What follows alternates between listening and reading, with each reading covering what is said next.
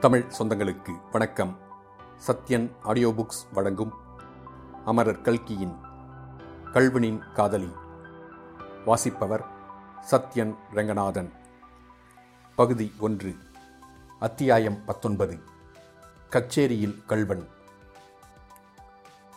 மகாஸ்ரீ மகாகணம் பொருந்திய முத்தைய பிள்ளை அவர்கள் நாளது ஜூலை புதன்கிழமை ராத்திரி பதினோரு மணிக்கு உம்முடைய வீட்டுக்கு விஜயம் செய்வார்கள். அவர்களை தக்கபடி உபசரித்து வரவேற்பதற்கு சித்தமாயிருக்க வேண்டியது.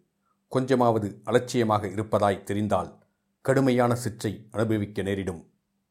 இம்மாதிரி கடிதங்கள் அந்த தாலுக்காவிலுள்ள ஐம்பது அறுபது பெரிய மனிதர்களுக்கு ஒரே நாளில் கிடைத்தன. கடிதம் பெற்றவர்கள் கதிகலங்கி போனார்கள். அந்த செய்தி வாய்மொழியாக தாலுக்கா முழுவதும் பரவிற்று. ஜனங்கள் அடைந்திருந்த பரபரப்பை சொல்லி முடியாது. குடித்தனக்காரர்கள் வீட்டுக் கதவுகளுக்கு இரட்டை தாழ்பால் போட ஆரம்பித்தார்கள். இரும்பு பெட்டிகளை இழுத்து இழுத்து பார்த்து பூட்டினார்கள். அநேகம் பேர் தலைமாட்டில் பெரிய தடியை வைத்துக்கொண்டு தூங்கினார்கள். ரொம்ப பெரிய மனுஷர்கள் சிலர் துப்பாக்கி லைசன்ஸுக்கு விண்ணப்பம் போட்டார்கள். வேறு சிலர் வஸ்தாதுகளுக்கு சம்பளம் கொடுத்து வீட்டில் வைத்து கொண்டார்கள். சிலர் தாங்களே சிலம்பம் பழகத் தொடங்கினார்கள். ராத்திரியில் வீதியில் நாய் குறைத்தால் தெரிந்தது. அன்றிரவு ஊரில் யாருக்கும் தூக்கம் கிடையாது. சாலைகளில் அஸ்தமித்த பிறகு பிரயாணம் செய்வது அநேகமாக நின்று போயிற்று. அப்படி பிரயாணம் செய்தாலும் கையில் தடிகளுடன் தீவட்டி கொளுத்தி கொண்டுதான் கிளம்பினார்கள். ஒரு தடவை இப்படி எதிரும் புதிருமாய் வந்த இரண்டு கோஷ்டியினர் ஒருவரை ஒருவர் திருடர் கூட்டம் என்று நினைத்து கொண்டு அடித்து கொண்டார்கள். திருடன் முத்தையனும் மேலும் மேலும் துணிகரமான செயல்களை செய்து கொண்டு வந்தான். சில சமயம் கடிதம் அனுப்பிய பெரிய மனிதர்களின் வீட்டுக்கு கடிதத்தில் குறிப்பிட்ட தேதியிலேயே அவன் தைரியமாக போவான். வேறு சில சமயம் முன்பின்னாக போய் அவர்களை திடுக்கிட செய்வான். அவன் போகும் இடங்களுக்கெல்லாம் தன்னந்தனியாகவோ இரண்டொருவரை மட்டும் அழைத்து கொண்டுதான் போவான். ஆனால் அவனுடைய ஆட்கள் கொஞ்சம் தூரத்தில் நின்று கொண்டிருப்பதாய் எண்ணிக்கொண்டு குடித்தனக்காரர்கள் அவன் கேட்டபடி நகை நாணயங்களை கொடுத்து விடுவார்கள். புருஷர்கள் ஒருவேளை மார்த்தட்டி கொண்டு சண்டைக்கு கிளம்பினாலும் ஸ்திரீகள் அவர்கள் காலில் விழுந்து கெஞ்சி கொள்ளைக்காரன் கேட்டதை கொடுத்து அனுப்பிவிடச் சொல்வார்கள். அங்கே அப்படி செய்தான் இங்கே இப்படி செய்தான் என்ற கதைகள் பரவ பரவ ஜனங்களின் பீதி வளர்ந்தது. அவ்வளவுக்கு முத்தையனுடைய துணிச்சலும் அதிகமாகிக் கொண்டு வந்தது.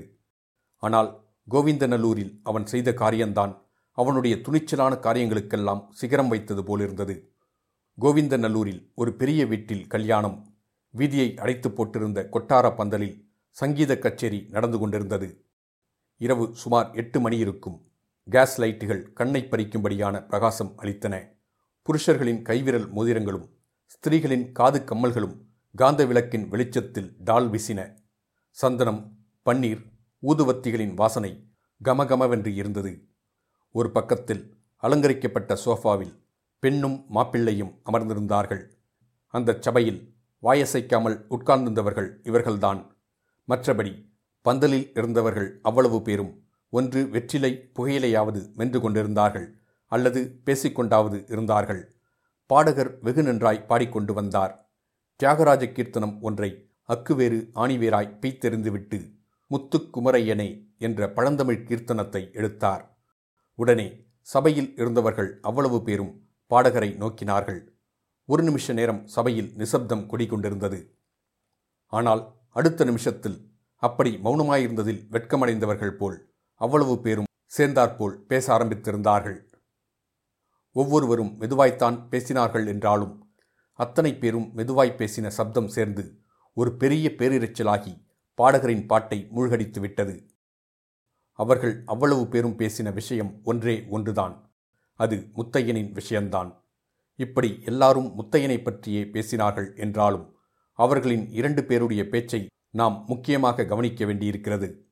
அவர்கள் நமக்கு ஏற்கனவே அறிமுகமானவர்கள். ஒருவர் பூங்குளம் தர்மகர்த்தா பிள்ளை. இன்னொருவர் சாக்ஷாத் திருப்பரங்கோயில் படத்து கார்வார் சங்குப்பிள்ளை அந்த பயலுக்கு நம் ஊர்தான்னா? பாலியத்திலிருந்தே ரொம்ப துஷ்டன். நான் அப்போதே சொல்லியிருக்கேன். இந்த பையல் பெரியவனாய் போனால் தீவட்டி கொள்ளை அடிப்பான் என்று என்பதாக தர்மகர்த்தா பிள்ளை கூறினார். நான் சொல்கிறேன் கேளுங்கள் எல்லாம் இந்த போலீஸ்காரர்களின் கையாளாகத்தனம்தான். இவனை நான் நன்னா உதச்சி போலீஸ் ஸ்டேஷனிலே கொண்டு விட்டேன். போலீஸ்காரர்கள் கையாளாகாமல் அவனை தப்பிச்சுக்க விட்டு விட்டார்கள் என்று கார்வார் பிள்ளை சரடு விட்டார். ஆமாம் போலீஸிலே கூட அவனுக்கு யாரோ உடந்தை. அதனால்தான் அவனை இதுவரையில் பிடிக்கவில்லை என்கிறார்களே என்றார் தர்மகர்த்தா. இருந்தாலும் இருக்கும். இந்த காலத்திலேதான் யோக்கியனுக்கு காலமில்லையே. திருட்டு பயல்களுக்கு தானே காலம் இருக்கு திருப்பரங்கோயில் சப் இன்ஸ்பெக்டர் மட்டும் மாற்றலாகாமற் போனால் இவனை பிடிக்க முடியவே போறதில்லை.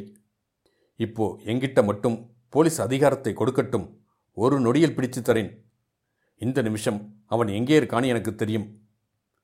இப்படி கார்வார் பிள்ளை சொல்லிக் கொண்டிருக்கும் போது சபையில் சட்டென்று மறுபடியும் நிசப்தம் குடிகொண்டது. பாடகர் பாட்டை நிறுத்திவிட்டார். பக்கவாத்தியங்களும் நின்றன. சபையோர் பேசுவதை நிறுத்திவிட்டார்கள். எல்லோரும் ஒரே போக்காக கார்வார் பிள்ளை இருந்த திக்கையை நோக்கினார்கள். அவர்களுடைய கண்கள் மிரண்டு விழித்தன. அவர்களுடைய முகத்திலே பயங்கரம் குடிகொண்டிருந்தது. இதை பார்த்த கார்வார் பிள்ளையும் கலவரமடைந்தார்.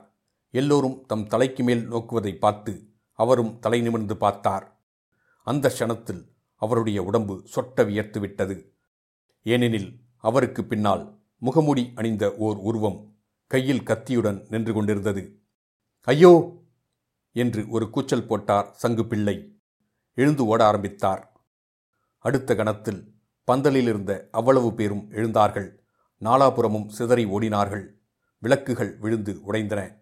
குழந்தைகள் அழுதன. ஸ்திரீகள் கூச்சலிட்டார்கள்.